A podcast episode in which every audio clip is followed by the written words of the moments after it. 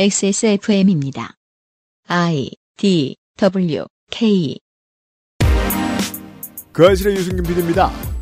안정적으로 북한의 문도 열고 타국의 방해도 크게 받아서는 안 되는 한국은 한미일 안보 라인의 조력자 역할도 중국을 방해하지 않는 중립국의 역할도 한꺼번에 다 수행해야 합니다.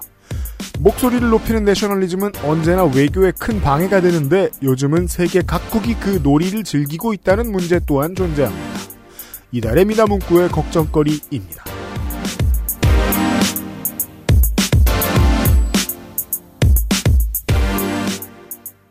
그것은 알기 싫다. 금요일 순서 408회입니다.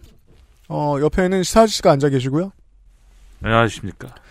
2000년대 일본계 대부업체가 한국 안에 그토록 많았던 이유는 간단했습니다. 일본보다 한국 대부업의 최고 금리가 높아서 이윤을 보기가 아주 좋았기 때문입니다. 음. 한 66%까지 되던 시절이 있었어요. 야 예. 뭐가요? 금리 최고치가 야 법정에서 정해주는. 그 왜 빌리지? 예, 빌려야만 하는 읍시 분들이 사니까요. 예, 빌려야만 하는 분들이 있는 거죠. 그 사채업자한테 당해보셨다면 정말 비극이고 그냥 대부업체에서 돈을 빌려도 추심을 당하면요. 당해본 분들은 그게 얼마나 심각한 고통인지 잘 압니다. 그러니까 사실 저는 운동권으로 산 게 행운이에요. 왜요? 돈 없을 때는 운동권들한테 빌렸거든요.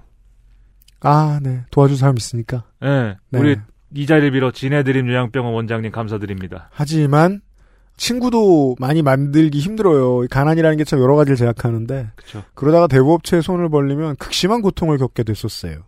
00년대 중반까지 국내 대부업 최고 금리는 60% 66% 정도에 이를 때가 있었습니다.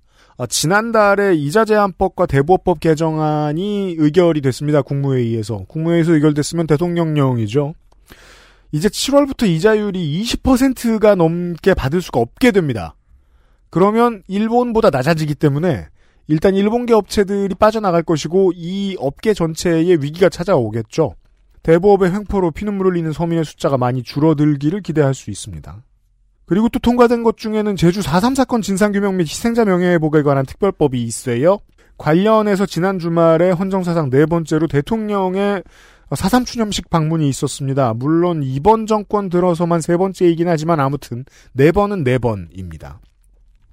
00년대 중반을 기억해보면 60년이 다 돼가도록 정부로부터 사과도 못 받았고 정부에 의한 살인의 고의성을 인정받지도 못했던 걸 생각해보면 상당한 변화고 중요한 첫발입니다. 누구는 이런 이야기를 막 몇 명이 소수가 잘해서 다 된 것처럼 말하지만 그 뒤에는 활동가들도 있고 지역의 언론인들도 있고 모든 시민들의 노력이 있습니다. 아주 긴. 지금 우리가 어둡다 망했다 큰일 났다 어떡하지 하는 생각하는 문제들도 있는데요. 하도 밝고 잘 보이는 곳에 정리가 깨끗하게 잘 돼 있어가지고 원래 그런가 보다 싶은 일도 있습니다. 때로 혁명은 도둑처럼 찾아오기도 합니다. 아예 안 오는 건 아닙니다. 73주기 4.3 추념일 주간 다음 주에 금요일에 그것은 알기 싫다입니다. 잠시 후에 복잡한 절대 안 풀린 한동안 안 풀릴 국제관계 이야기를 이어서 해보도록 하겠습니다. 그것은 알기 싫다는 아름다운 재단 18 어른 캠페인, 실천하는 사람들을 위한 노트북 한국 레노버, 본연의 기능에 충실한 H&B 저주파 미니 마사지기, 면역 과민 반응 개선에 도움을 줄 수도 있는 알렉스에서 도와주고 있습니다. XSFM입니다. 아빠, 앞으로 얼마나 더 가야 돼? 운전 후에 피곤할 때 엄마 이건 뭐야 알찬비? 마사지기 홀로 어른이 되어야 하는 아이들을 위해 함께 해주세요. 아름다운 재단은 18 어른의 건강한 자립을 응원합니다. 아름다운 재단 18 어른 캠페인. 오늘날 찾아볼 수 있는 가장 완벽한 비즈니스용 노트북 싱크패드 T 시리즈. 지금 바로 액세스몰 전용 특가로 구매하세요. Lenovo for those who do.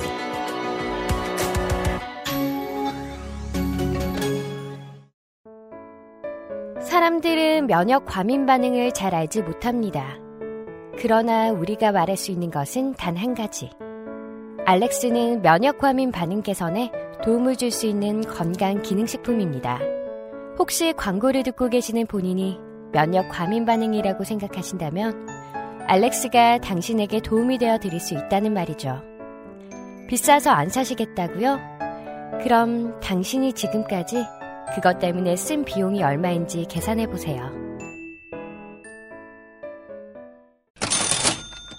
환절기에 알렉스 광고를 하겠습니다. 원거리에 있는 윤세민 에디터가 나타났습니다. 네, 안녕하십니까. range unit 윤세민입니다. 그, 요파 씨의 저번에 그런 사연이 왔었죠? 뭐요? 방심한 사이 아버지가 환단고기에 빠져버린 사연. 네. 그리고 저희 모두가 방심한 사이 우리에게는 환절기가 찾아왔습니다. 우리에게 고민을 안기는 또 하나의 환이죠. 그런 분들을 위한 우리의 건기식 알렉스가 액세스몰에 있습니다. 음흠.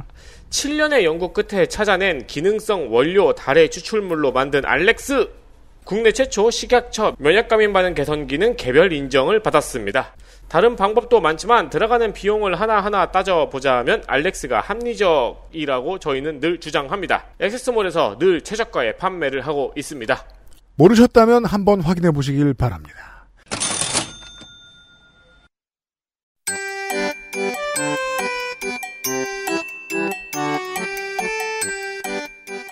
양산형 시사평론 민하문구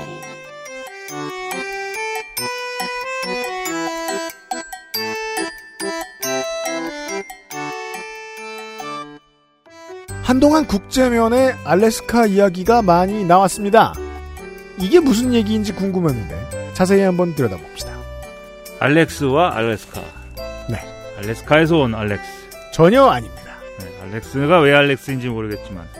저도 모르고 그, 저, 그 이름 왜 그렇게 지었냐고 물어봤는데 만드신 과장님도 잘 몰랐어요. 아, 지금은 퇴사했습니다. 더 자세히 알죠? 아무튼, 그, 어제는 이제 윈난성과 미얀마에서 시작을 해서 중국과 일본과 북한과 한국을 좀 들렀다면, 어, 오호츠크해를 넘어서 베링해를 지나서 알래스카로 넘어옵니다.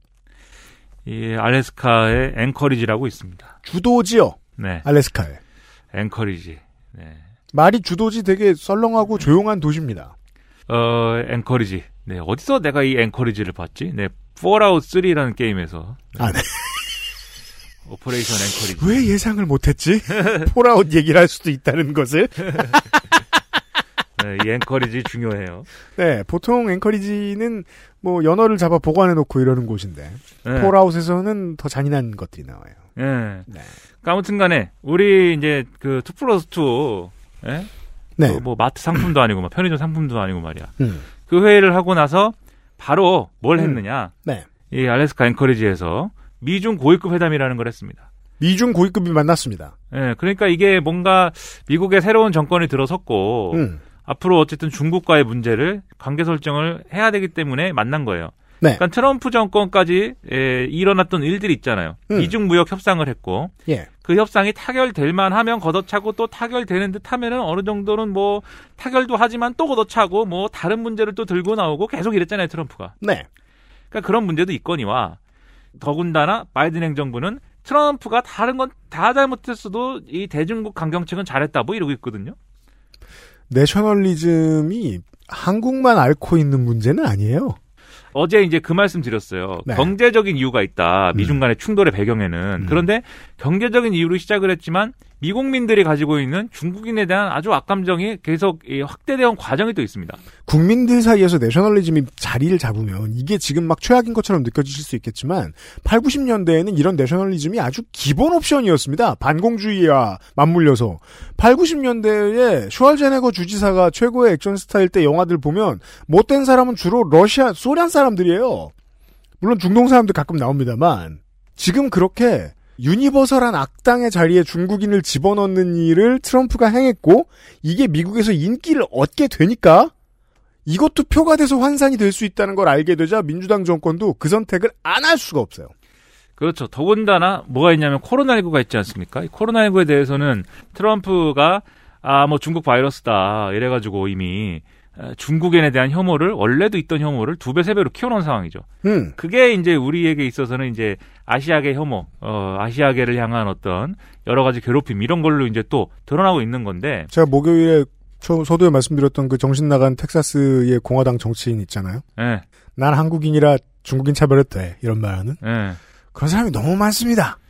예, 그 지금 이게 그 그림이 계속 안 좋은 게, 난 한국인이니까 중국인 차별해도 돼도 있지만, 음. 이 흑인들이 말이죠. 보도가 된 사건들을 보면은, 음. 대개 이제 뭐 한인들이 뭐 피해를 입었다. 한인들이 이러한 뭐 이 증오 범죄 또는 인종 범죄 아시아계 미국인들이. 네, 인종 범죄의 타겟이 된 이러한 사람들이 피해를 입은 걸 보면 범인이 흑인이다. 음. 왜 흑인들은 어 Black Lives Matter라고 하면서 음. 자기들의 이제 생명을 소중하다고 하면서 음. 왜 남의 생명을 이렇게 업신여기냐, 음. 가벼이 여기냐, 뭐 이렇게 반응하는 사람도 있고. 네.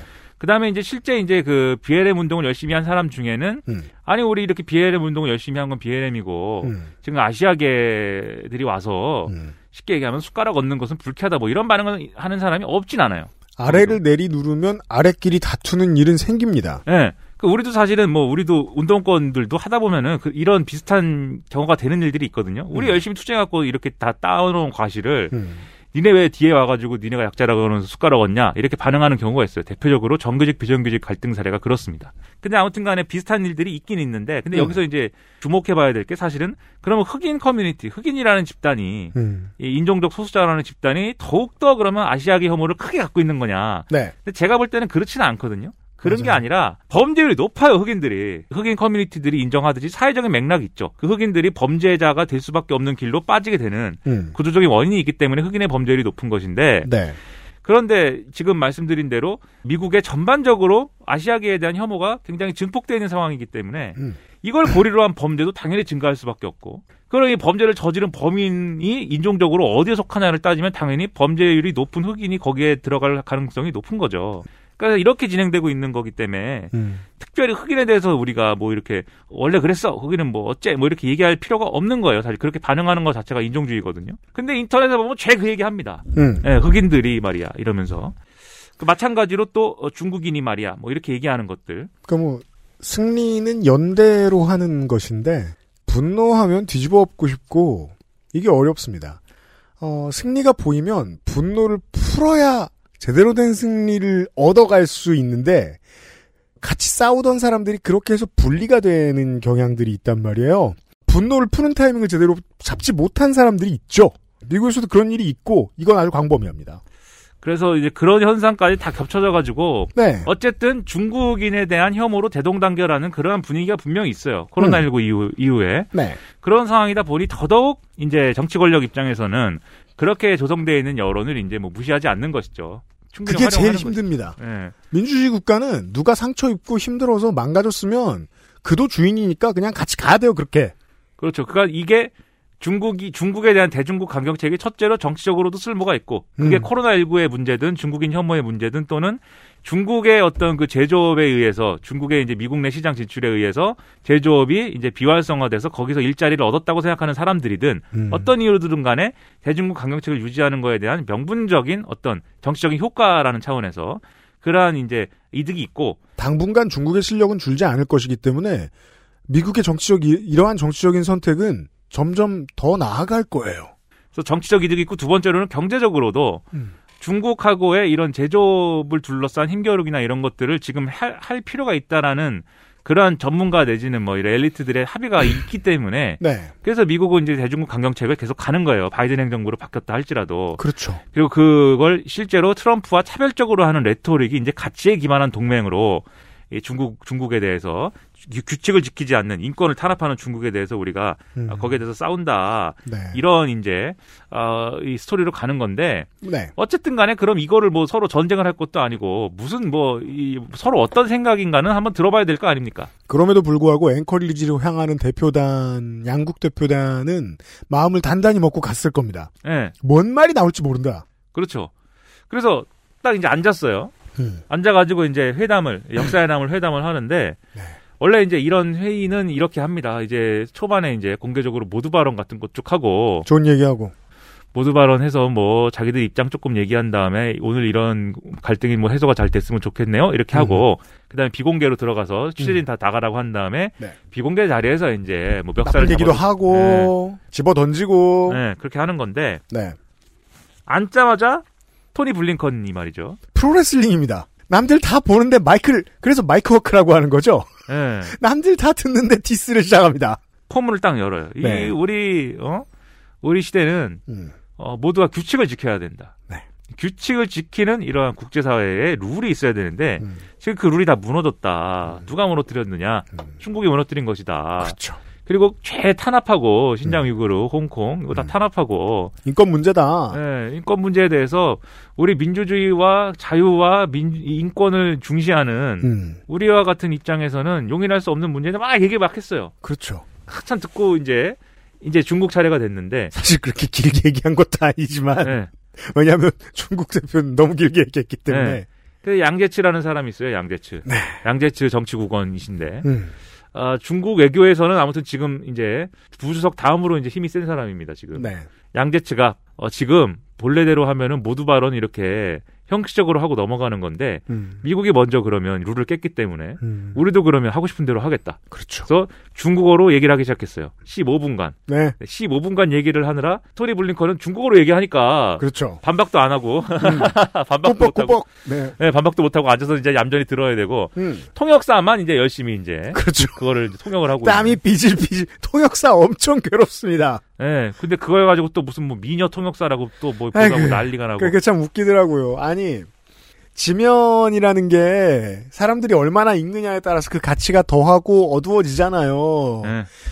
야 내용 하나도 안 전달되고 통역사 외모만 얘기하는데 예. 한국 언론이 반성할 게 없습니까? 그러게 말입니다. 아이고 속상합니다. 그래서 이걸 뭐 얘기를 하는데 이렇게 얘기했어요. 이 양재치의 논리. 음. 아니 우리가 뭐 규칙을 어기고 이 다른 나라들을 우리 밑으로 줄 세운다고 하는데 인류의 적은 너네야 원래. 네, 그 미국이 하던 일 아니냐. 니네가 군사력하고 금융 헤게모니로 음. 다른 나라를 다 억압하지 않았냐, 니네가. 음. 다줄 세우지 않았냐. 음. 그리고 그렇게 줄 세운 이유는 우리를 공격하기 위해서 한 거 아니냐. 이 달러 악마들아 우리한테 왜 그래? 네. 누가 아, 지금 룰을 어기고 있느냐. 그리고 음. 더 니네가 우리한테 하겠다는 거 그거 어, 내정 간섭 아니냐. 그죠. 그리고 우리더러 무슨 뭐 민주주의가 없고 인권을 뭐 훼손했다고 하는데 미국은 얼마나 민주주의가 잘 되기에 Black Lives Matter다 이것들아. 네, 얼마나 인권이 잘 지켜지고 있기에 트럼프는 무엇이며 지금 만약에 며칠 뒤에 만났으면 Stop Asian Hate다 이것들아라고 했을 거예요. 예, 트럼프는 네. 무엇이며 BLM은 무엇이냐 음. 어, 다 지금 나오지 않았느냐 이렇게 해가지고 뭐 여기에 대해서 쭉 얘기를 했어요. 그랬더니 음. 또 그러면 이제 미국이 한 번 얘기하고 중국이 한 번 얘기했으니까 네. 그럼 모두 발언은 끝났다 이렇게 하고 취재진이 물러가야 됩니다. 음. 취재진이 나가려고 하니까는 토니 뭐 블링컨이 잠깐만요 이런 다음에 아 이것도 팔 광이 남아 있어요. 예, 아 이렇게까지 얘기를 하면 우리도 가만히 있을 수가 없지. 이것도 막 얘기를 비슷한 얘기를 또 했어요. 그러니까 처음부터 중국과 뭐 잠시 후에 얘기해 주실지 모르겠습니다만 처음부터 주- 그 중국과 미국이 이 대표단이 나가기 전에 이 얘기가 다 준비가 돼 있던 거예요. 그렇죠. 네. 어느 정도까지 해도 됩니까? 음, 예. 그래 여기까지 하세요. 다만 미디어가 보는 앞에서 하세요. 음. 정도까지 얘기가 됐었을 거예요. 예. 그래서 블링컨이 또 막 하니까 그 다음에 이제 그래 그럼 블링컨이 한마디 한 거지 그리고 취재진이 나가려고 하니까 양재치가 아 또 왜 미국 얘기만 듣고 나가시나 그 잠시 잠시 거기 있으시오라고 한 다음에 똑같은 얘기를 또 합니다. 그렇죠. 예. 그래가지고 이게 두 양대 강대국의 음. 그 막장 입씨름이 네. 전 세계에 이렇게 생중계가 되고 음. 아주 황당했단 말이에요. 음. 근데 이게 어쨌든 이런 일은 이례적인데 어 중국은 이거를 상당히 또 자신들의 승리다 아주 그 우리 할 말 했다 네. 이런 분위기로 만들었고 네. 어 양재치가 했다는 말이 지금 티셔츠에 박혀가지고 음. 막 티셔츠로 팔리고 막 네. 예, 뭐 중국은 중국 방식대로 한다 뭐 이런 얘기 불티나게 팔리고 있대요. 중국의 내셔널리즘은 정말 이제 못 말릴 수준이기 때문에 그러니까 우리는 우리대로 우리의 내셔널리즘 걱정해야 되잖아요. 근데 우리는 막으면 초기 증상들이라 막을 것들이 좀 있다고 생각해요. 예. 중국은 못 막아요. 그리고 이 자리에서 뭐 북한 얘기도 잠깐 나왔는데 네. 북한도 뭐 우리가 어떻게 그러면 북한의 비핵화를 해볼까 이런 얘기가 아니었습니다. 음. 중국 탓이죠 이제. 그렇죠. 너네가 자꾸 이 어 지금 제재를 북한을 갖다가 세게 우리가 제재를 해가지고 음. 테- 대화 테이블로 두 손 두 발 다 들고 나오게 하려고 노력을 했는데 음. 너네가 다 뒷공문에서 이렇게 뒷문 열어줘가지고 음. 북한이 뭐 제재 아무 소용도 없는 어 음. 그런 나라로 니네가 만들어준 거 아니냐. 네. 니네가 니네가 할 일, 니네 의무를 지지 않고 있기 때문에 비핵화 문제가 안 풀리는 거 아니냐. 그렇죠. 미국이 이렇게 구- 중국을 공격하는 거예요. 네. 그 중국은 그거에 대해서도 이제 기존에 하던 얘기 하고 음. 니네 식으로 하면은 그러면 어 싸우자는 것이지 그게 뭐 이러면서 그렇죠. 뚫린 입이라고 지금 트럼프 편 드냐 너네가? 그래가지고 네. 뭐 하나 뭐 여기서 합의고 뭐고 이런 것도 없고 쇼만 했어요. 그리고 뭐 그 점에 있어서는 트럼프 시절과 똑같아요. 예. 서로 싸우는 모습 보여주면서 서로 광파는 거 내셔널리즘으로 국민들한테 표웠고 그리고 북한 문제에 대해서 무슨 실질적인 해결책 이런 거는 하나도 없고 없어요. 네. 관심이 없습니다 기본적으로. 네. 북한이 핵을 만들든지 말든지 뭐 우라늄 농축을 하든지 말든지. 그리고 어, 또 뭘 했냐? 이제 한 번 이랬잖아요. 음. 그러면 이 한 번 또 공개적으로 붙었으니까 그 다음에 뭘 해야 되느냐? 역시 또 어, 계속해서 해 나가야 됩니다. 우리 편 만들기를. 음. 우리 편이 이 관리와 규합을 계속 해 나가야 돼요. 그 3말 4초에 한미일 3자 안보실장 회의 그리고 한중 외교장담 회, 외교장관 회담이 같은 시기에 열렸어요. 그렇습니다. 자, 이제 그 고래들을 한꺼번에 만납니다. 우리나라가. 그걸 했어요. 사실 선거만 아니었으면 아, 주 중요한 이슈 간만에 국제면이 맨날 일면이 될 뻔했는데. 예. 그러니까 이게 사실 그냥 들으면 아 회의를 했구나 알았지만 음. 우리를 오라고 한 거예요. 그러니까는 그렇습니다. 미국이 이거 너네 자꾸 일본하고 한국하고 저 어? 머리끄댕이 자꾸 싸우는데 음.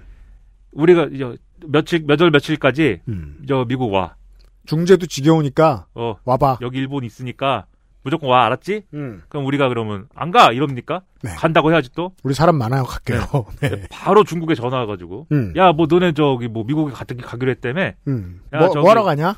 어 저 외교부 장관 좀 일로 오라 그래봐. 중국으로 와라. 네. 그것도 우리가 또 아이씨 미국에도 가는데 중국에 안 간다고 하기가 뭐하잖아요. 그렇죠. 날이 뭐 하루만 있는 것도 아니고. 어 알았습니다. 그, 래서 미국에는 어차피 이제 청와대 안보실장이 가는 것이고. 그렇죠. 중국에는 외교부 장관이 가는 거다. 음. 갔어요. 네. 근데 갔는데 분위기는 거의 이런 거죠. 이미 합의문 계약서 이런 건 써 있고. 어 와갖고 안- 앉혀놓은 다음에. 사인만 하세요. 어, 사인만 해라 너는. 어 지금 분위기 모르냐 지금 어? 사실 저는 90% 정도밖에 동의가 안 됩니다만 동의합니다. 네, 제가 이제 좀 과장해서 이제 좀 네, 과장해서 분위기를 얘기하는 것이죠. 음. 그래서 한미일 안보실장 회의에서 이제 합의가 됐다고 하는 게 어, 뭐, 첫째로 북핵에 공동 대응하자, 한미일이. 네. 공동 대응이라는 것의 수준이 음. 같이 해피하게 해보자, 뭐 이런 게 아니지 않습니까? 그렇죠. 예. 그 다음에, 어, 중국 봉쇄에 대해서 사실상 협력하자. 음. 예, 이런 거예요. 네. 그 다음에 세 번째로, 어, 인도 태평양 안보 문제에 대한 공동의 우려를 이제 표명하자, 뭐 이런 건데. 음. 그러니까 사실상 중, 대중국 압박을 계속해서 해나가자는 차원이에요, 이게 결국. 최전선이 돼주세요. 70년간 그렇게 살지 않았습니까?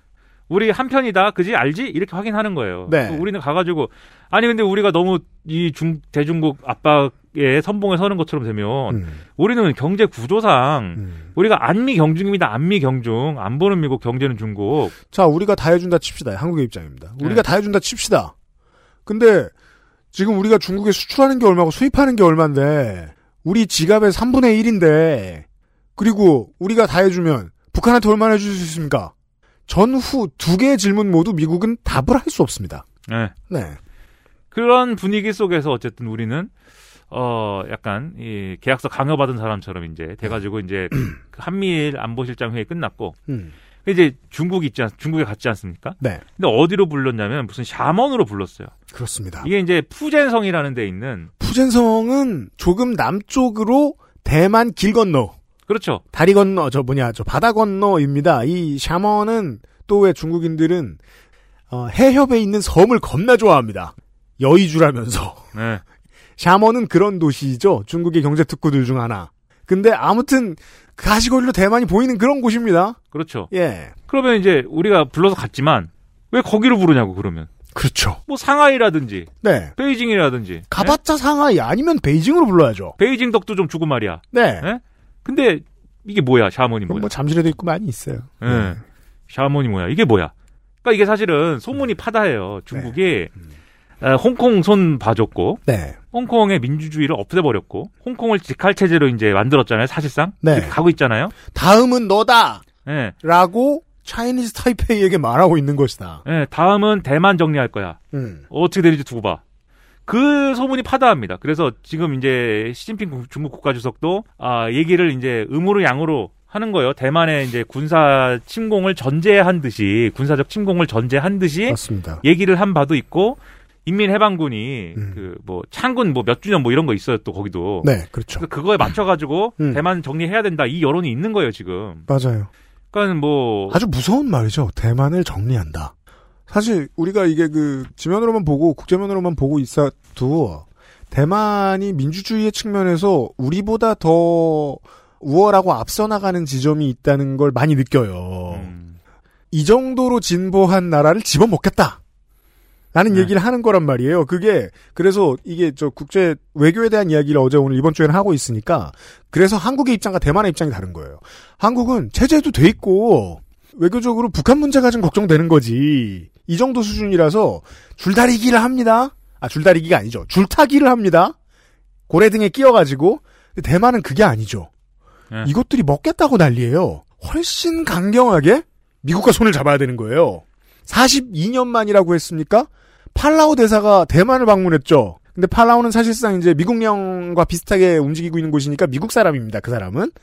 그 겉으로 내놓기에는 이제 대만기와 마스크에다가 이렇게 썼어요. 대만기하고 팔라우 깃발 이렇게 그려놓고 공식 행사에 참가를 했었어요. 하지만 중요한 건 미국의 관인이 대만 땅을 밟았다는 거잖아요. 40년 만에. 네. 대만을 여차하면 국가로 인정하겠다라는 액션처럼 보이죠.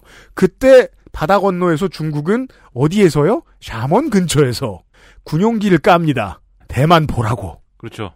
방공식별 구역이라고 얘기하죠? 그 정도에서 깝니다. 쏘든지 뭐.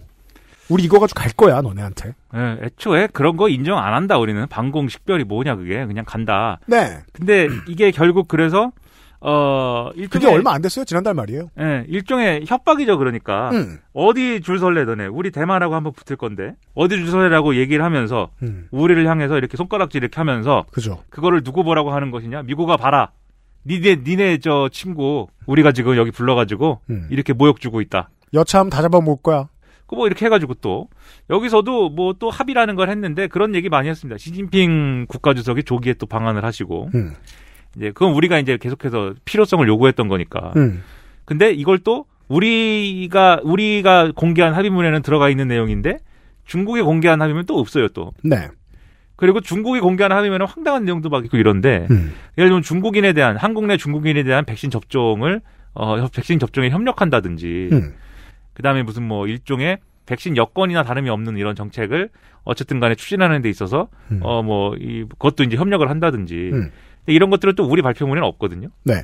그냥 이게 그냥 하고 싶은 말을 하고 하고 싶은 이제 얘기대로 각자 하고 끝난 거예요, 사실 이게. 이 개인의 입장에서는 이 백신 여권 문제가 어, 아주 전향적으로 보여질 수 있습니다. 일단은 뭐 자가격리하는 것도 성가시고 그렇잖아요.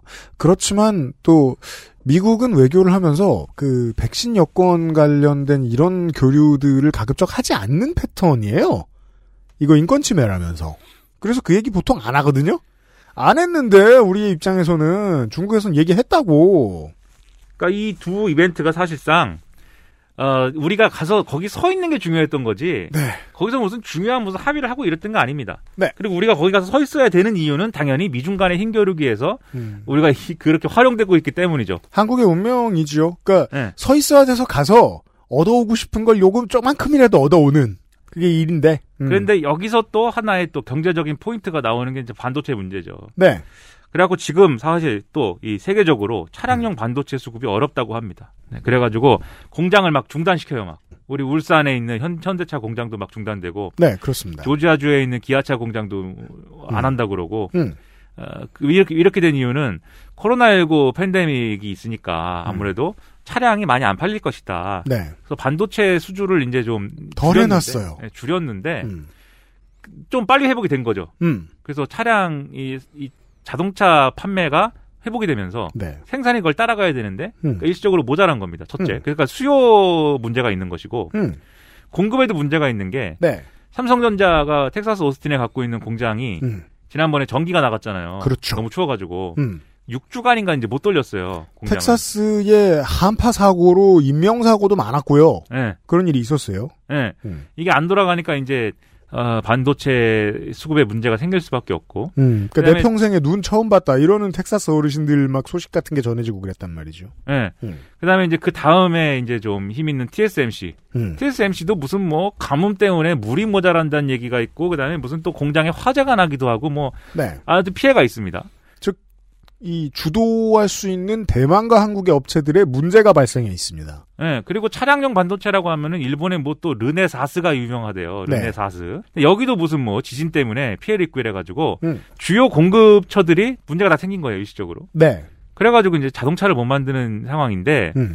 어, 그래서 수요와 공급 양쪽에 지금 문제가 있는 그런 상황이죠. 그럼요. 그러다 보니까 이게 그러면 그렇지 않아도 앞서 말씀드렸듯이 제조업 회기를 계속해서 추진을 해야 되고 음. 그걸 통해서 일자리를 만들어야 되는 미국 정부 입장에서는 음.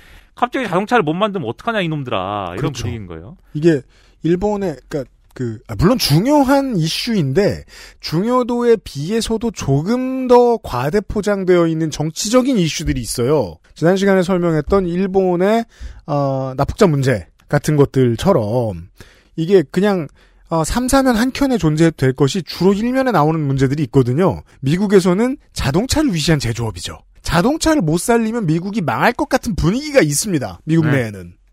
그래가지고 백악관에서 불렀어요 또. 네. 이 반도체 이거 만드는 작자들 다 모여보시오.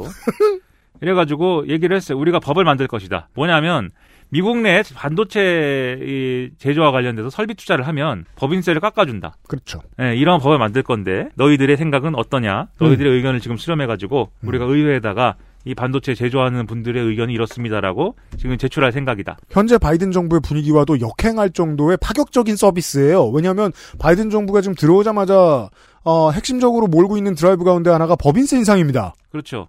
그래서 그건 한 30%까지 올라가요. 그렇죠. 그래서 이 얘기를 하면서 또 이 한미일 안보실장 회의에서도 이게 언급이 됐대요. 반도체 문제가. 네. 반도체에 대해서 결국은 우리가 어쨌든 반도체 하나는 쥐고 있는 거잖아요. 결국 한국이. 다른 거 다 뭐 없어도 핸드폰이랑 반도체. 열쇠가 있다는 말을 하는 거예요. 예, 그래 가지고 너네 이거 어이 미국에 지금 어 설비 투자하고 음. 어 이거 협력적으로 나와야지. 음. 어, 딴 생각 하지 마 이렇게 정리하는 거고 중국은 또 뭐라고 하느냐? 중국에 가가지고 이 얘기가 또 나왔습니다. 그래가지고 5G 그다음에 반도체 직접회로 분야 협력 이런 걸 강화하자 이렇게 악수를 이렇게 하는 분위기였던 거예요. 그렇죠. 그러니까 우리는 반도체를 우리가 갖고 있는데 음. 미국은 야 이 반도체가 전 세계적으로 모자라니까 음. 니네가 아무튼 주요 공급을 할 수 있는 대상이니까 네. 그거 우리 편을 위해서 하는 거다. 우리 편 반도 우리 편 반도체 동맹에 네가 드- 네가 들어온 것이다. 알겠지? 이렇게 확인하는 것이고 중국은 왜 그러냐 한중 간에 그 경제 협력이 있지 않냐? 왜 지금까지 다 해와지 않았냐? 음. 첨단 산업 분야에서도 네. 계속 하는 거다 확인하는 거고 우리는 또 여기서 양쪽에서 잡아당기니까 우리는 이제 땡겨지면서 예, 이거 어떻게 해야 되냐 이러면서 오른쪽으로 땡겨졌다가 왼쪽으로 행 땡겨졌다가 뭐 이러고 있는 거예요 지금. 매우 그렇습니다.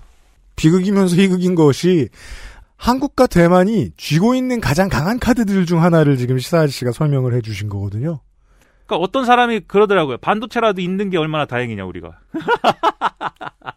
아니 그게 참 냉정하게 보면 그런 말을 하지 않을 수가 없는 게 안 그렇다고 생각하면요. 이란 같은 슬픈 상황이 날지 알 게 뭐예요.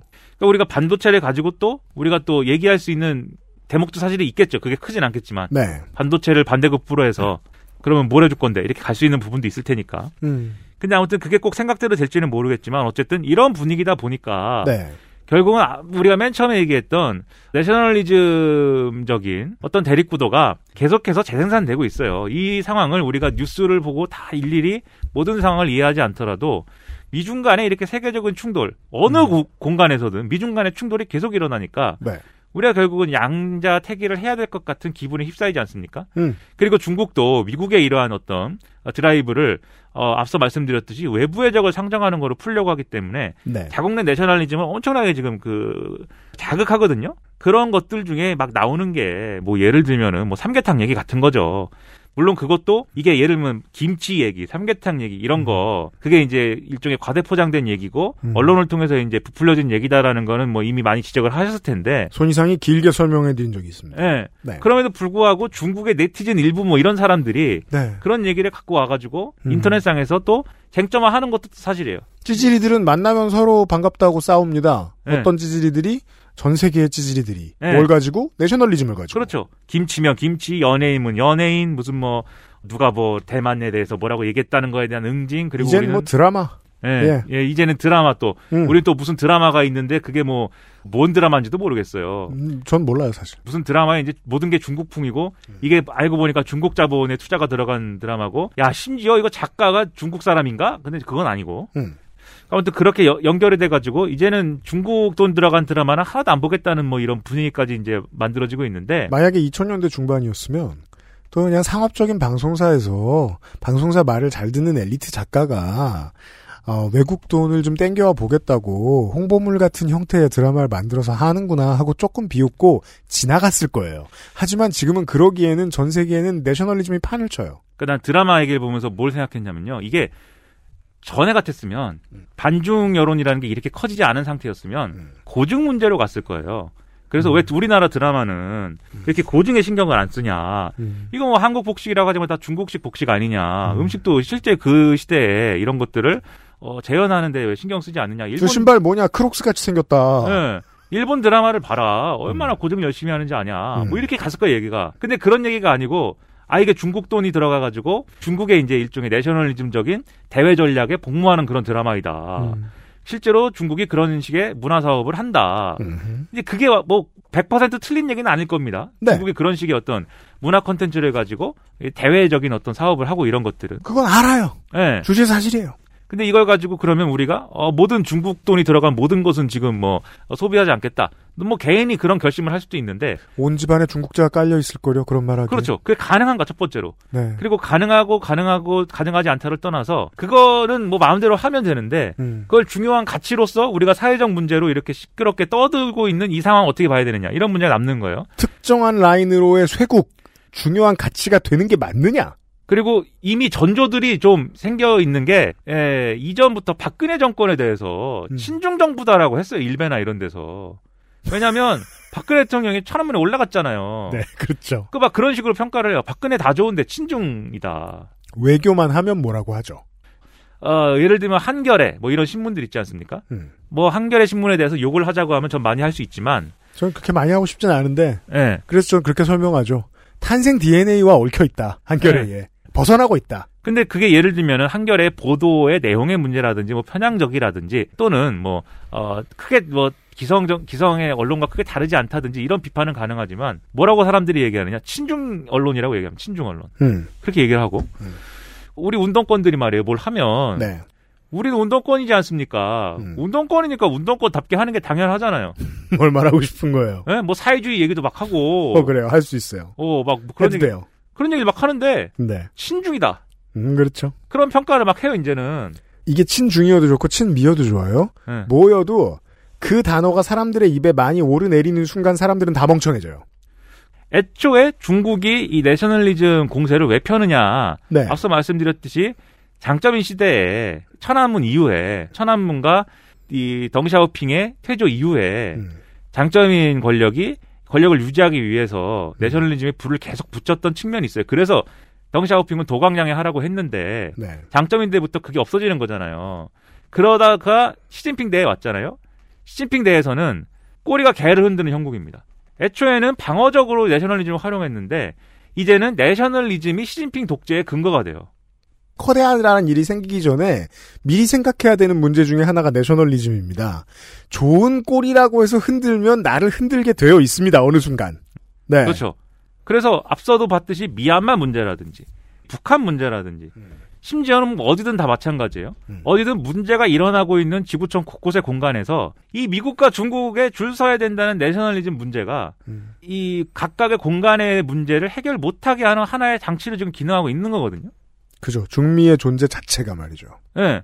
그래서 사실은 그것을 이제 벗어나려면 우리가 아, 그러한 시각이 아니다. 이것은 이 문제를 보는 시각은 그러한 게 아니다. 미중 간의 갈등이 뭐 미얀마를 어떻게 굴릴 것이냐의 문제가 아니라 민주주의냐 독재냐의 문제이다. 음. 그리고 뭐 북한의 문제가 미중 갈등에서 북한이 어떤 역할을 할 건 이게 문제가 아니라 비핵화를 어떻게 이끌어낼 것이냐의 문제다. 비핵화를 이끌어내기 위한 가장 좋은 방법, 가장 피해가 적은 방법 뭐냐. 이렇게 가야 할 수가 있어야 되는데 그 걸림돌을 이제 우리 스스로가 좀 이제 아, 좀 만들고 있는 측면도 있다. 이제는 전 세계 분위기가 그런 생각이 들어서 이렇게 한참 떠들었다 이겁니다. 정치권에 좀 뭐라고 할까요? 어, 잔인하게 얘기해 보자면 정치권은 원죄는 자기들이 아니라고 말할 수 있을지 모르겠지만 본 죄의 본체는 지들이 짓습니다. 내셔널리즘에 대해서는 자기들 하는 일에 추진력이 떨어지고 자신감이 없어질 때 내셔널리즘을 종종 동원합니다. 근데 요즘은 모든 나라의 정권들이 다 그걸 해야 되는 거예요. 정권 입장에선 해야 되는데 저희 같은 평론쟁이들이 봤을 때는 하고 있는 겁니다. 지들이 선택해서. 그렇죠. 어, 잘못한 거예요. 언젠가 대가를 치릅니다. 지금 우리도 우리대로 걱정인데 대만도 참 걱정되네요. 그렇죠. 대만 당신 중국이냐 미국이냐를 선택해라를 놓고 더 극한으로 싸울 가능성이 있어요 내부에서. 그러니까 중국과 대만 양안 문제라는 건 사실 또 평화롭게 갈 수도 있는 건데 음. 어, 어떤 그 절충적인 형태에서의 어 일국과 이체제 비슷하게 갈 수도 있는 건데 예. 사실 이 균형을 깨트린 게 미국이 어, 미국과 중국 양쪽이 음. 그러니까 사실은 뭐 평화롭게 가려고 했던 게 대만에서 대만 독립을 대만 독립의 무게를 싣는 세력이 집권을 하고 그 세력과 미국이 사이가 좋기 때문에 네. 그래서 트럼프가 당선되자마자 중국에 전화 안 하고 대만에 전화하면서 네. 그리고 대만의 무기를 팔겠다고 얘기를 하면서 음. 그거를 바- 중국에 대한 어떤 어 이 뭐랄까요 어, 중국을 불편하게 하는 카드로 활용을 하면서 사실은 더 문제가 심각해진 거거든요. 네. 대만 이거 이거 중국하고 미국하고 이렇게 힘겨루게 하는데 대만 사는 사람들은 얼마나 그게 불안하겠습니까? 진짜 국가 안보가 위협이 되는 동시에 시민들의 정신 세계도 위협을 받습니다. 그러니까 참 비극입니다. 이게. 우리가 그렇듯이 말이죠. 네. 네. 그러니까 제가 뭐 중국을 사랑하자 이렇게 얘기한 게 아니에요. 미국이든 중국이든 아, 아무도 안 사랑하는 게 제일 좋아요. 예, 나는 나만 사랑한다. 미국이든 중국이든 아주 좋은 태도예요. 이러한 내셔널리즘 동원 전략 네. 이것을 우리가 어, 완전히 우리가 거기서부터 자유로울 수는 없지만 음. 이것을 간파하고 네. 네, 그것에 휩쓸리지 않을 수 있는 이런 어떤 자세를 가져야 된다. 뭐 이런 네. 생각입니다. 네. 국뽕을 빨 건 뽕망 빨고요. 누굴 싫어할지와 누굴 좋아할지를 결정하려고 들지 않는 게 좋겠습니다. 네. 시사 아저씨와 이번 주의 이야기였습니다. 곧 다시 만나요. XSFM입니다. 야, 4시 반 딱 끝났네. 4시 반. 이게 뭘 딱이야.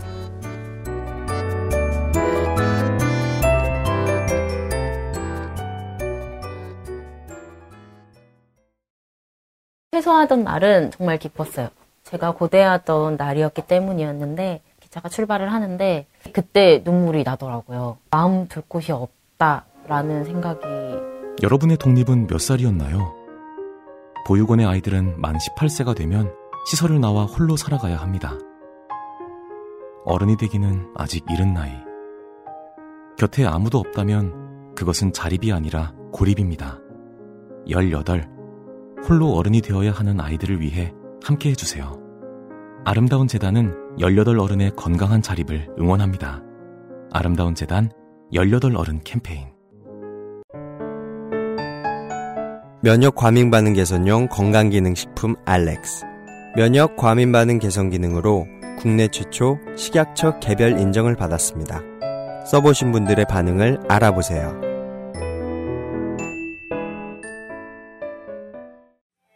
얘들아, 난 진짜 괜찮다. 효도할 때, 선물할 때, 어, 어, 이건 뭐야? 알찬비? 마사지기. 세계에서 가장 많이 팔리는 노트북 브랜드 레노버. 뛰어난 가성비로 당신의 라이프 스타일을 변화시킬 아이디어 패드. 지금 바로 액세스몰 전용 특가로 구매하세요. Lenovo for those who do.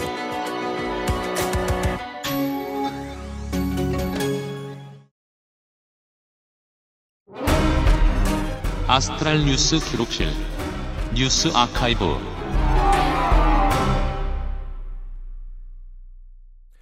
이번 주의 뉴스 아카이브 첫 번째 이야기는 99년 이번 주의 이야기입니다.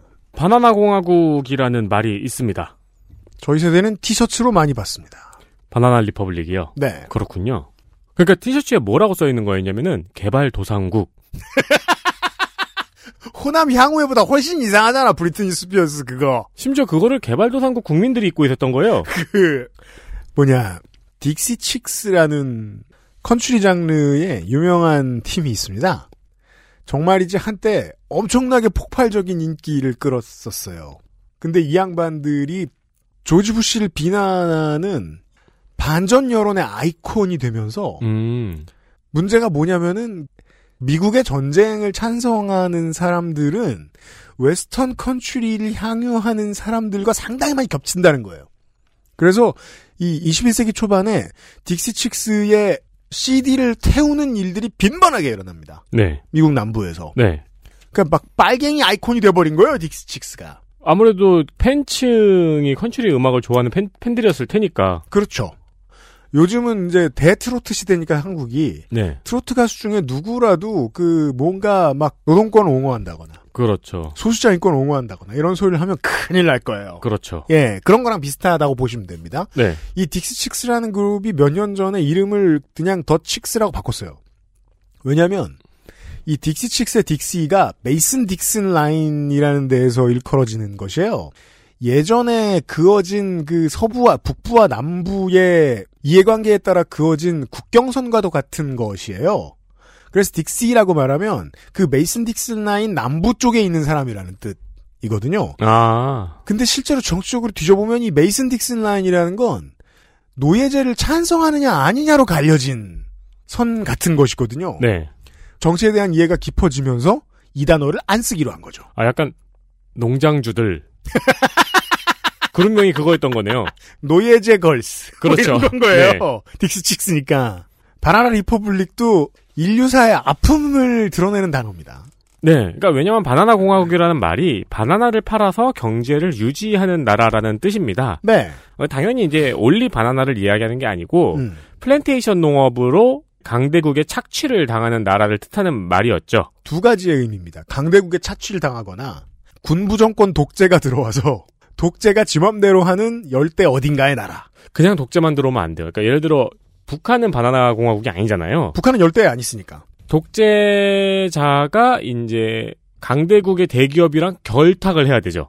보시죠. 대표적으로는 바나나뿐만이 아니고 사탕수수, 커피 뭐 등등등이 있겠죠. 네. 카카오도 있고요. 음. 어, 또 바나나 공화국이라는 말에는 그 경제 구조 때문에 다른 나라의 큰 기업의 경제 구조나 모든 체계가 종속되어 있는 국가를 이르는 말이기도 합니다. 예. 한국, 중국, 동남아 등과 다른 점은 이 나라들은 이제 우리 한국, 중국, 동남아 같은 나라들에게는 자원을 착취한 게 아니고 공장을 짓고 노동력을 가져갔잖아요. 네. 그러니까 때문에 결국에는 그 나라의 경제가 발전하게 돼요. 그렇습니다. 왜냐면 공장을 지어놨으니까. 네. 근데 이 플랜테이션은 다르죠. 네. 플랜테이션은 자원만 착취를 하고 나라의 경제는 그 자리에서 멈춰 있는 거죠. 네. 그러니까 오히려 발전을 저해하는 거죠. 그래서 바나나 전쟁이라는 분쟁도 있었습니다. 음. 1차 대전 이후에 중앙아메리카 하면은 쿠바, 과테말라, 푸에르토리코, 온두라스, Caribbean 그 국가들은 미국, 정확히는 미국 기업인 United Fruit Company가 장악을 하고 있었거든요. 지금도 있는 회사입니다. 이 한 회사가 중미를 다 장악을 하고 있었던 거예요. 음. 1차 대전이 끝나도 이 나라들에는 이제 1차 대전이 끝나고 나서 음. 이 나라에는 노조가 설립되거나 음. 혁명이 일어나거나 음. 좌파 운동이 일어나게 되죠. 우리가 이제 남미의 그 당시 역사를 기억해 봐도 비슷하죠. 당연한 수준입니다. 이게 당연히 미국 기업 이라고 말하지만 사실은 하나 United Fruit Company에게는 위기인 거죠. 그렇죠. 네. 음. 그러면 이제 미국 기업은 어떻게 할 것인가? 여러분 노조는 나쁜 것입니다라 선전을 하거나 뭐 4차 우리가 미국 기업 이야기와 미국 이야기를 어제 오늘 들었기 때문에 좀 더 이해하기가 쉽습니다. 관계가 일방적으로 형성되어 있는 미국 기업과 미국 사이에는 이해관계가 일방적입니다. 힘들면 도와줘야 돼요. 맞아요. 삼성이 하는 것처럼 그렇게 하는 게 아닙니다. 음. 더 화끈해요. 해병대가 투입이 됩니다. 미국 해병대. 네, 해병대가 직접 투입해가지고 정리를 합니다. 음. 그리고 이미 미국 기업과 결탁하고 있는 독재자를 지원해 줍니다. 네. 심지어 과테말라에서는 아예 이 회사가 음. 직접 쿠데타를 조직하기도 합니다. 네. 이걸 통틀어서 바나나 전쟁이라고 부릅니다. 그러합니다. 이런 바나나 전쟁이 이제 1차 대전 이후 2차 대전 종전까지도 있었어요. 음. 어, 19세기 초반에 있었던 일이라고 칩시다. 네. 옛날이라고 치면은 최근엔 어떨까요? 1993년 이유는 유럽의 식민지였던 아프리카나 카리브해의 국가들에게 관세를 깎아주고 음. 대신 중남미에서 유럽으로 수입하는 식품들의 관세를 올리는 음. 로베 협정을 체결합니다. 그렇습니다. 요것도 사실 재밌는 체결, 재밌는 협정이죠. 음. 네, 자기들이 착취했던 나라들에 대한 관세를 인하해주겠다. 네. 중남미에서 바나나를 수출하는 국가들은 억울하죠. 음. 역으로 관세가 실제로도 관세가 올라갔고 음. 역으로도 관세가 엄청 올라갔잖아요. 예. 그러니까 비상이 걸린 건 미국의 기업 Chiquita입니다. 음. Chiquita는 예전에 그 United Fruit Company가 이름을 바꾼 기업입니다. 지금은 90년대의 이야기입니다. 그렇습니다. 93년의 이야기입니다. 이 치키타라는 기업이 미국에서 로비를 시작합니다. 예상하시겠지만 치키타는 원래 전통적인 공화당 지지 기업입니다. 네. 근데 93년이면 클린턴이 대통령이었을 때잖아요. 음. 민주당에도 정치 자금을 기부하고 그리고 치키타만 있는 게 아니죠. 네. 아예 하와이를 일찍이 통으로 먹어버린 돌 그리고 필리핀의 델몬트 같은 기업들이 있습니다. 예, 이 기업들이 모두 어, 로비를 시작합니다. 결국 미국 의회는 미국 정부에 요구를 하게 되고 이 요구에 따라서 미국 정부는 유럽에 보복 관세를 물리고 WTO에 이권을 제소합니다. 네. 1999년 4월 7일 WTO는 미국의 편을 들게 됩니다. 이번 주에 있던 일입니다. 그렇습니다. 음. 그럼에도 이제 양국은 서로 치사하게 서로 보복을 계속을 해요. 음. 뭐이 영공 통과를 못하게 한다든지 막 이런 식으로. 예. 결국 이 바나나 무역 전쟁은 2009년에 와서야 완전히 타결이 됩니다. 미국의 다국적 기업이 여전히 바나나 공화국의 운명을 결정지은 거죠. 네. 어, 19년을 더 가서 2018년 3년 전 이번 주의 이야기입니다. 이게 윤세민 에디터 나중에 출판사에서 책 쓰자고 얘기 들어올 수도 있어요. 이거요? 오늘의 삼성. 정리하면 끝도 없거든요. 때는 2018년 4월 6일. 지금 일어났다면 큰일 났을 초유의 사태가 벌어졌습니다. 이게 차이가 다르죠, 확실히. 몇 년 사이에 세상이 바뀐 것 중에 하나죠. 어, 2021년 전까지만 해도 한국인들이 주식을 터부시했습니다. 네. 지금은 아니게 됐죠. 그렇죠. 네. 이게 삼성증권에서 벌어진 일인데요. 자, 사주를 보유한 직원들에게 배당금을 지급하는 날입니다. 네. 배당금을 지급하면서 실수가 일어난 겁니다. 팻핑거라고 부르죠. 뚱뚱한 손가락이 버튼을 잘못 눌렀다. 그렇죠. 어떤 사고냐면은 한 주당 천 원씩을 배당을 했어야 돼요. 음. 근데 모든 직원에게 천 주를 줘버린 겁니다. 망했죠. 4월 6일 삼성증권의 종가는 39,800원이었습니다. 즉 모든 직원에게 아니지 사주를 보유하고 있는 직원에게 음. 한 명당 3,980만 원어치의 주식 합쳐서 112조의 주식이 배당이 된 겁니다. 만약에 정말 그렇게 하면 갚을 방법이 없는 그렇죠. 그리고 이 주식들을 재빨리 팔아버렸던 직원들도 있어요. 낙장 불입이죠. 네. 아니죠. 입장 불락이죠. 그렇죠. 입장 불락이죠. 네. 네. 장에는 주식이 쏟아졌죠. 네. 주가는 당연히 하락했습니다. 그럼요. 삼성증권은 같은 날 재빨리 이 사태를 파악하고 주식을 전부 다 사들여서 사태를 무마했다고 발표를 했습니다. 그게 어떻게 되는지는 모르겠지만 됐다라고 발표했었습니다. 그렇습니다. 그리고 뭐 이제 손해보상도 했, 그 장에서 손해를 본 사람이 있을 거 아니에요? 음. 뭐 보상도 했다고 했습니다. 네. 그러나 더 심각한 문제가 있죠. 이 전 직원들에게 배당된 주식이 음. 실제로는 없는 주식이라는 겁니다.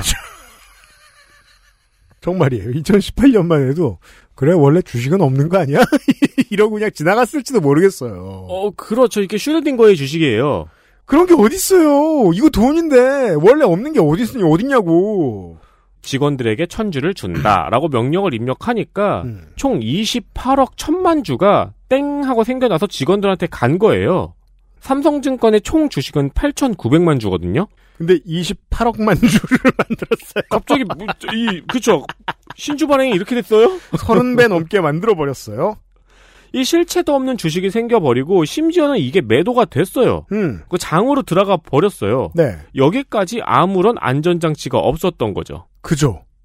그러니까 뭔가 이게 우리가 기술에 대해서 생각해 보면 사고 팔리는 주식에 대한 고유 번호가 지폐처럼 붙어 있을 거라고 생각한단 말이에요. 네. 실제로 그런 걸 관리하는 기능도 있고. 그렇죠. 근데 어떻게 이게 그냥 안 되고 요술처럼 이렇게 됐을까? 원래는 신주를 발행하는 절차가 있잖아요. 네.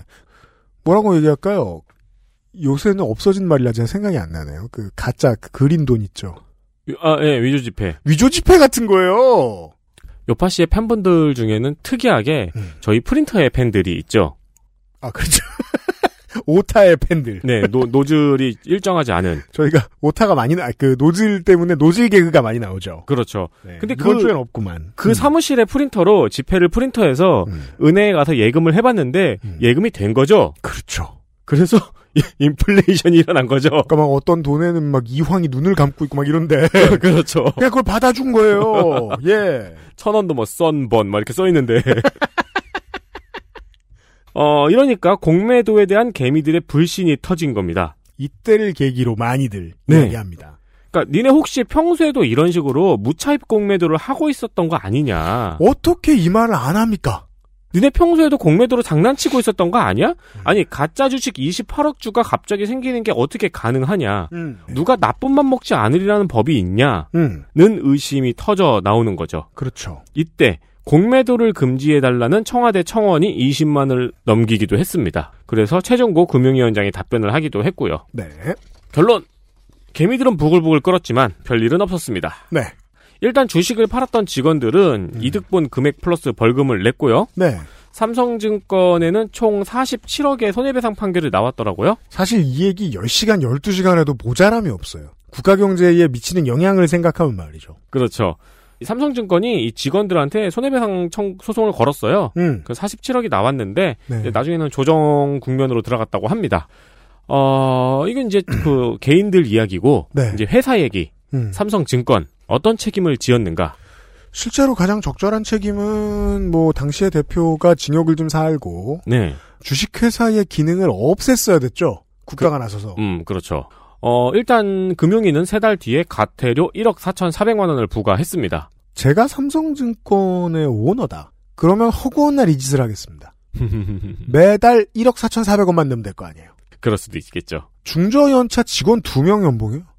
그렇죠. 이게 그러니까 왜냐면은 이게 주식을 하시는 분 혹은 이제 저쪽 사무실에 있는 유면상 PD가 그 망신이야. 여기 앉아 있으면은 네. 알 텐데 음. 들켜서 그렇지 안 들켰으면은 지금까지 공매도를 어떤 식으로 했는지 뒤져봐야 되잖아요. 그렇죠. 네. 모르는 거예요, 진짜. 네. 네. 그래서 이제 삼성증권도 자체적으로 어, 이거에 대한 이제 책임을 졌어요. 음. 어떻게 졌냐면요. 대표이사랑 임원들이 모두 서초 금은연수원에 모여 앉았어요. 그리고 자필 반성문을 쓰는 자성 결의 대회를 열었습니다. 그 금융연수원이 되게 고즈넉한 곳에 있어가지고 네. 극기훈련 가서 술 먹는데 쓰는 것으로 거... 사용되는 것으로 알고 있어요. 이거 제가 사진을 원래 첨부를 했었는데 네. 그왜 대학교 의자 있죠. 조그만 의자. 네. 팔걸이와 의자가 연결되어 있는. 아, 네. 학원 의자. 그렇죠, 그렇죠. 그 의자에 대표이사부터 임원들이 쪼르륵 앉아가지고 전부 다 고개를 받고 반성문을 쓰고 있어요.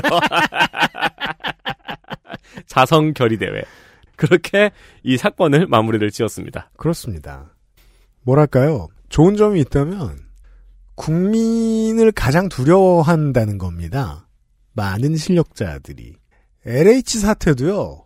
국민이 화를 냈으니까 이만큼 조사하는 겁니다. 정부가 나서서. 네. 이땐 그게 안 무서웠던 겁니다. 지금 이런 일이 일어나도 LH 사태 이잡듯이 뒤집듯이 뒤질 정도가 될까요? 그러니까 이게 지금 LH 사태가 지금 터진 거는 사실 시기상의 문제도 있는 거고 음. 그러니까 그게 있으니까 터트린 것도 있는 거고요. 무르익을 때가 되니까 이렇게 하는 거예요. 네. 예. 근데 어, 삼성이 저지르는 혹은 다른 곳에서 기관 투자가들이 혹은 기업들이 저지르는 이런 공매도의 문제를 어, 여론의 공분을 입고서 감사원이든 관 전체가 나서서 조사하는 날이 올까? 탈탈 터는 날이 올까? 안 그럴 것 같은 거예요. 음. 똑똑한 사람들은 공매도의 순기능을 보래요. 역기능을 막을 장치를 해놓고 그런 말을 하라는 겁니다. 네. 어려운 얘기가 아닌데. 네. 어, 저는 개인적으로 이 사건이 제 개인적으로는 좀 기억에 남는 사건이에요. 그래요? 왜냐면은 이 사건이 터졌던 게 기억이 나요. 음. 이해하려고 그때 공매도를 처음 배웠어요. 아, 진짜요? 네. 음. 공매도가 뭔지 알게 한 사건. 저는, 아, 공매도가 이거구나라고 그, 어, 진가를 느끼게 한 사건이에요. 네. 아하, 하고서 말이죠. 이래서 싫어하는구나.